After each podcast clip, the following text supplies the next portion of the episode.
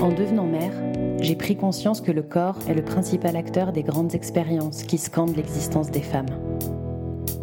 L'arrivée des règles, la première fois, l'émergence du désir et celle du plaisir, les enjeux esthétiques, les dictates même, la contraception, la maternité, la ménopause, mais aussi les violences auxquelles nous n'échappons pas, la question de l'expérience féminine regardée à travers le prisme du corps me fascine. Ces expériences montrent à la fois l'universalité de nos corps et la singularité de nos histoires. Dans chaque épisode, des femmes d'aujourd'hui témoignent, par note vocale, des sujets qui les touchent. Parce qu'il y a mille manières de vivre son corps, ce podcast rassemble des récits de femmes aux âges et parcours variés, dans toute leur diversité. Je suis Cécile Beauvillard-Berman et vous écoutez Les voix du corps.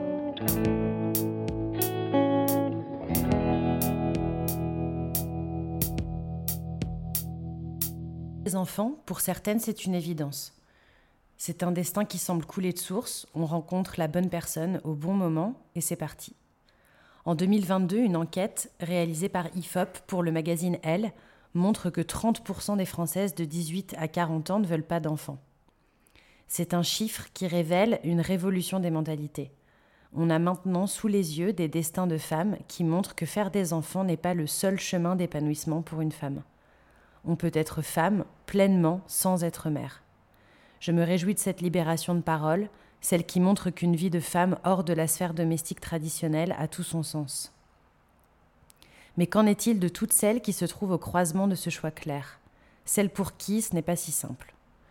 Elles ont parfois des parcours de vie différents, vivent une rupture inattendue qui vient rebattre les cartes. Elles font des études longues ou se lancent dans une carrière incompatible avec une grossesse et la maternité. Certaines reçoivent des analyses qui indiquent une réserve ovarienne en nette diminution. Parfois, elles aimeraient tant, mais ne trouvent pas celui ou celle avec qui elles auraient vraiment envie de faire famille. Depuis la loi d'août 2021 sur la bioéthique, il est désormais possible en France pour toute femme de 29 à 37 ans de congeler ses ovocytes sans modif médical, gratuitement, pour éventuellement les utiliser plus tard dans le cadre d'une PMA. La demande explose. Plus de 12 000 femmes en ont fait la demande en 2022 et certains centres hospitaliers n'acceptent plus de nouveaux dossiers avant mi-2025.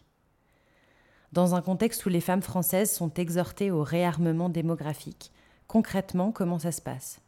Qu'est-ce que ce nouveau droit, cet affranchissement de l'horloge biologique dit de notre société, de sa vision du corps de la femme, de son usage, de son vieillissement? Comment vivent les femmes qui ont recours à cette autoconservation? Qu'est-ce que ça implique? Concrètement pour leur corps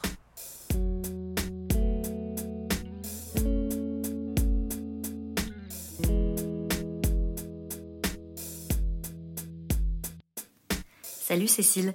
Alors comme promis, je te partage mon témoignage euh, sur le sujet de la congélation d'ovocytes ou préservation de fertilité que j'ai fait euh, il y a quelques mois. Euh, alors je voulais d'abord faire peut-être un petit rappel sur aujourd'hui où on en est en France là-dessus. En fait, depuis la loi bioéthique de 2021, on peut sans condition, quand on a entre 29 et 37 ans et qu'on est une femme, euh, faire une congélation d'ovocytes ou préservation de fertilité. Euh, c'est pris en charge totalement aujourd'hui euh, et sans condition. Avant, on pouvait le faire quand on avait des conditions médicales particulières ou qu'il y avait un risque de baisse de fertilité ou quand on allait prendre des traitements qui pouvaient impacter la fertilité. Et aujourd'hui, on peut donc sans condition euh, euh, procéder euh, à, à, une congélation d'ovocytes. Et je tiens à préciser que c'est entre 29 et 37 ans et que c'est 37 ans la date anniversaire à laquelle on a 37 ans. Ils sont très stricts là-dessus. ça peut être intéressant pour certaines personnes qui écouteront ce témoignage. Je pense que c'est important de passer le mot parce que même si aujourd'hui, je pense que de plus en plus de gens sont au courant que ça existe, euh, je sais qu'il y avait autour de moi des gens qui ignoraient encore que c'était possible maintenant de le faire et de le faire hum, sans avoir à payer. Parce qu'avant, évidemment, on pouvait passer par des cliniques privées, euh, et notamment à l'étranger, euh, pour pouvoir congeler ses ovocytes. Alors ce qu'il faut savoir aussi à ce sujet, c'est que forcément, maintenant que cette loi est passée et que les gens ont l'information, il y a des listes d'attente qui sont de plus en plus longues, et notamment à Paris, et dans les grandes villes. Donc il ne faut pas hésiter potentiellement à déjà se manifester pour pouvoir prendre rendez-vous parce que c'est des listes d'attente qui peuvent monter parfois à un ou deux ans dans certains cas. Je pense que ça vaut le coup aussi peut-être de détailler le, processus. Euh, en gros, euh, il faut commencer par faire euh, un certain nombre de tests, enfin deux tests essentiellement, une échographie pelvienne et une prise de sang, qui permettent de d'estimer le niveau et la qualité de la réserve ovarienne. Alors c'est un moment quand on a les résultats qui peut être un peu anxiogène quand on se rend compte que ben effectivement on n'a pas beaucoup de follicules à l'échographie ou qu'on a des taux hormonaux qui sont bas. Ceci dit, il ne faut pas forcément paniquer parce qu'il y a des éléments qui peuvent aussi expliquer euh, un certain nombre de taux hormonaux bas, par exemple le fait de prendre la pilule depuis longtemps, euh, qui fait euh, baisser artificiellement l'hormone qui s'appelle l'AMH, mais qui peut remonter à l'arrêt de la pilule, et donc qui ne veut pas forcément dire que notre AMH est si catastrophique que ça dans l'absolu. Bref, tout ça pour dire que quand on a les résultats, il faut pas forcément tout interpréter ou aller trop googler euh, parce qu'on peut potentiellement euh, avoir un petit moment de panique. Euh, or, ben, personne d'autre qu'une personne vraiment qualifiée et qu'un médecin pourra totalement et complètement interpréter les résultats des examens. Et donc, si on décide de faire cette congélation, il va falloir qu'on procède à une stimulation ovarienne pendant une dizaine de jours. Donc, ça consiste à se faire une piqûre dans le ventre en sous-cutané euh, qu'on peut faire soi-même ou faire faire par, euh, par une, euh, une ou un infirmier. et on va contrôler via des prises de sang et des échographies au cours de cette stimulation bah, pour s'assurer que ça se développe correctement, qu'on stimule assez ou pas trop. Voilà une fois que la stimulation euh, est, finie, on va déclencher l'ovulation et 36 heures plus tard, on va faire ce qu'on appelle une ponction sous anesthésie locale ou générale. Moi personnellement, c'était local. Euh, ça dépend en fait des centres dans lesquels euh, on fait la, procédure. Et euh, donc pendant cette ponction, euh, on va aspirer, en fait, sous contrôle euh, échographique, il va y avoir aspiration des follicules qui sont contenus dans les ovaires et à l'intérieur de ces follicules, il y a les ovocytes qui sont matures. C'est une procédure qui est rapide, qui dure une vingtaine de minutes. Dans mon cas, ça s'est très bien passé. Euh, il y a des petites douleurs euh, un petit peu au moment de l'anesthésie et un peu après. Mais globalement, j'ai trouvé que c'était euh, très léger comme procédure. Après, je sais qu'il y a des gens qui le vivent très différemment. Il y a toujours des risques quand on fait une intervention chirurgicale. Et puis également, dans la stimulation ovarienne avant la ponction, il y a des gens qui réagissent plus ou moins bien parce qu'on fait quand même, on, se fait des piqûres aux hormones. Donc souvent, on a de la fatigue, on peut être assez irritable, notre ventre se gonfle, etc. Et donc ça, ça va être plus ou moins important en fonction des personnes. Euh, moi, mon expérience, c'est que mes symptômes, ils ont été euh, vraiment tout à fait acceptables euh, moi, à titre personnel, je suis pas sûre de vouloir des enfants et donc en fait j'ai décidé de faire cette congélation parce que ben, déjà quand j'ai vu que mes résultats de fertilité n'étaient pas géniaux, je me suis dit qu'il était grand temps de le faire et ça me permet de me laisser le choix pour potentiellement réarmer la France démographiquement dans un avenir un peu plus lointain. Je considère que c'est euh, quand même une très grande avancée euh, pour les femmes, euh, sachant qu'en fait la loi bioéthique, elle concerne aussi la préservation de fertilité pour les hommes. Hein. Mais donc là, moi, je parle d'un point de vue des femmes parce que faut, bien avouer que la pression de l'horloge biologique, elle pèse quand même essentiellement sur les femmes. Faire cette congélation ovocitaire, ça m'a permis euh, de pas de me débarrasser totalement, mais de diminuer euh, ben, la pression de cette horloge biologique et l'éventuelle pression sociale aussi qu'on peut subir quand on a quand on est une femme et qu'on a entre 30 et 35 ans. Euh, personnellement, mon expérience, c'est que l'avoir fait, ça m'a procuré un soulagement très important. Euh, après, c'est pas une solution miracle. Hein. Il faut voir que c'est pas parce qu'on a congelé ses ovocytes qu'on aura forcément des enfants. Moi, dans mon cas, je vais faire même un deuxième round parce que j'en ai congelé un nombre assez euh, plutôt correct. Mais en fait, plus on a d'ovocytes congelés, plus on a de chances euh, d'avoir une grossesse qui peut euh, arriver à terme. Ce qu'il faut avoir en tête, c'est que les ovocytes en fait sont assez fragiles, plus fragiles que des embryons par exemple qui ont déjà été fécondés. donc en fait, il faut avoir quand même un certain nombre d'ovocytes pour, pour augmenter les probabilités d'avoir un enfant à la fin. Alors moi, je me suis évidemment quand même posé la question d'un certain, égoïsme de ma part, de peut-être profiter de quelque chose pour mon confort personnel. Alors, euh, euh, j'ai quand même pris la décision de le faire, mais à la fois parce que effectivement, le résultat, c'est que je suis très soulagée et aussi, euh, je pourrais potentiellement, si je le souhaite, si je n'utilise pas ces ovocytes, rentrer dans un parcours de donneuse et donc potentiellement euh, faire euh, en sorte qu'une personne qui a des problèmes de fertilité puisse avoir euh, un enfant. Donc c'est aussi quelque chose qui m'a convaincue de le faire. Parce qu'il faut savoir qu'en fait le pourcentage de femmes qui utilisent leurs ovocytes effectivement congelés est assez faible. J'ai plus le pourcentage en tête. En tout cas, les ovocytes sont utilisables jusqu'à 45 ans. Donc euh, j'espère que ce témoignage pourra être utile à certaines ou éclairer euh, la lanterne d'autres femmes qui se posent des questions euh, sur le fait de faire ou non cette congélation.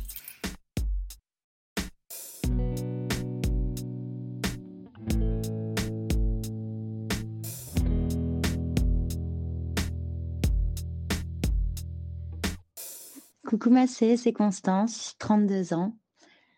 Je voulais te parler de mon expérience de la congélation d'ovocytes. Euh, pourquoi je le fais, pourquoi je me lance, pourquoi je suis surtout déterminée à le faire, absolument déterminée.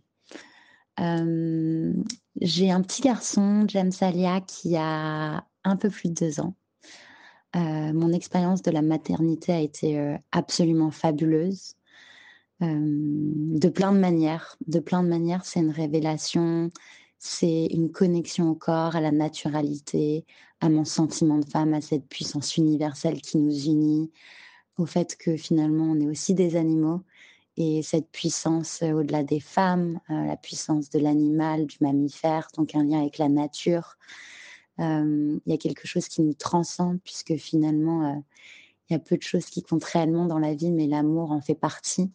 Et j'ai vécu réellement une expérience de la maternité qui est indicible, euh, transcendantale et qui m'a apporté, amené vers cette puissance euh, dingue, euh, qui m'a questionné sur mes identités, sur mes priorités, sur ma vision de la vie, sur le sens que j'y ai donné, sur le futur que je voulais créer, qui m'a décontenancé, bousculé et mise au défi aussi.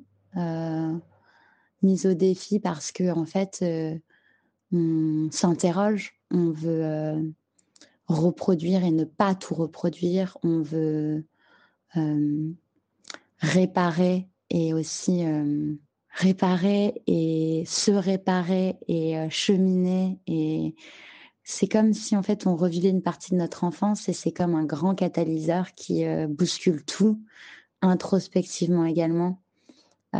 c'est d'une puissance monumentale selon tellement de points de vue que pour moi, il est absolument, euh, en tout cas, je ne sais pas quel serait le mot, mais absolument prématuré, ou euh, ce serait, euh, ce, serait pas possible de dire que je ne peux pas le revivre. Et pourtant, je ne veux pas le revivre tout de suite. Aujourd'hui, je sais que j'ai un enfant formidable et je suis ravie de l'avoir eu à l'âge que je l'ai eu, c'est-à-dire relativement jeune. Et ma carrière, elle est absolument importante et centrale dans mon bonheur par extension dans le bonheur de ma famille et dans celui de mon fils. Je pourrais jamais m'en défaire cette valeur travail et cette euh, détermination à vouloir accomplir quelque chose, euh, non pas à vouloir construire juste une carrière. En fait, ce que je veux, c'est euh, avoir un impact sur le monde. Et il y a cette ces deux ces deux choses sont tout à fait existantes et là et non, non mutuellement exclusives. Et aujourd'hui, je sais que j'ai très, très, très envie euh, de me focaliser, de porter mon attention aussi sur ma carrière en plus de celle sur mon bébé. Mais je ne peux pas dire que je ne veux pas, euh, comment dire, me laisser le enfin, ne pas avoir le choix euh, que de ne pas faire d'enfant plus tard.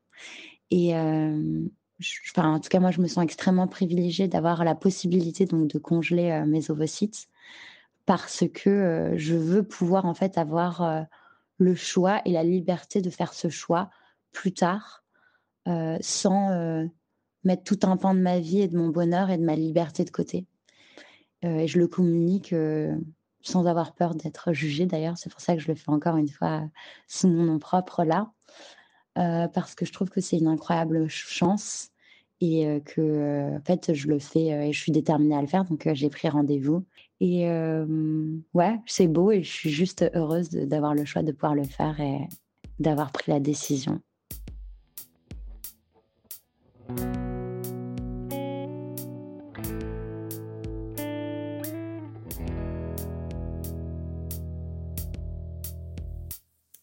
Salut, euh, moi c'est Slanel, j'ai 36 ans, bientôt 37.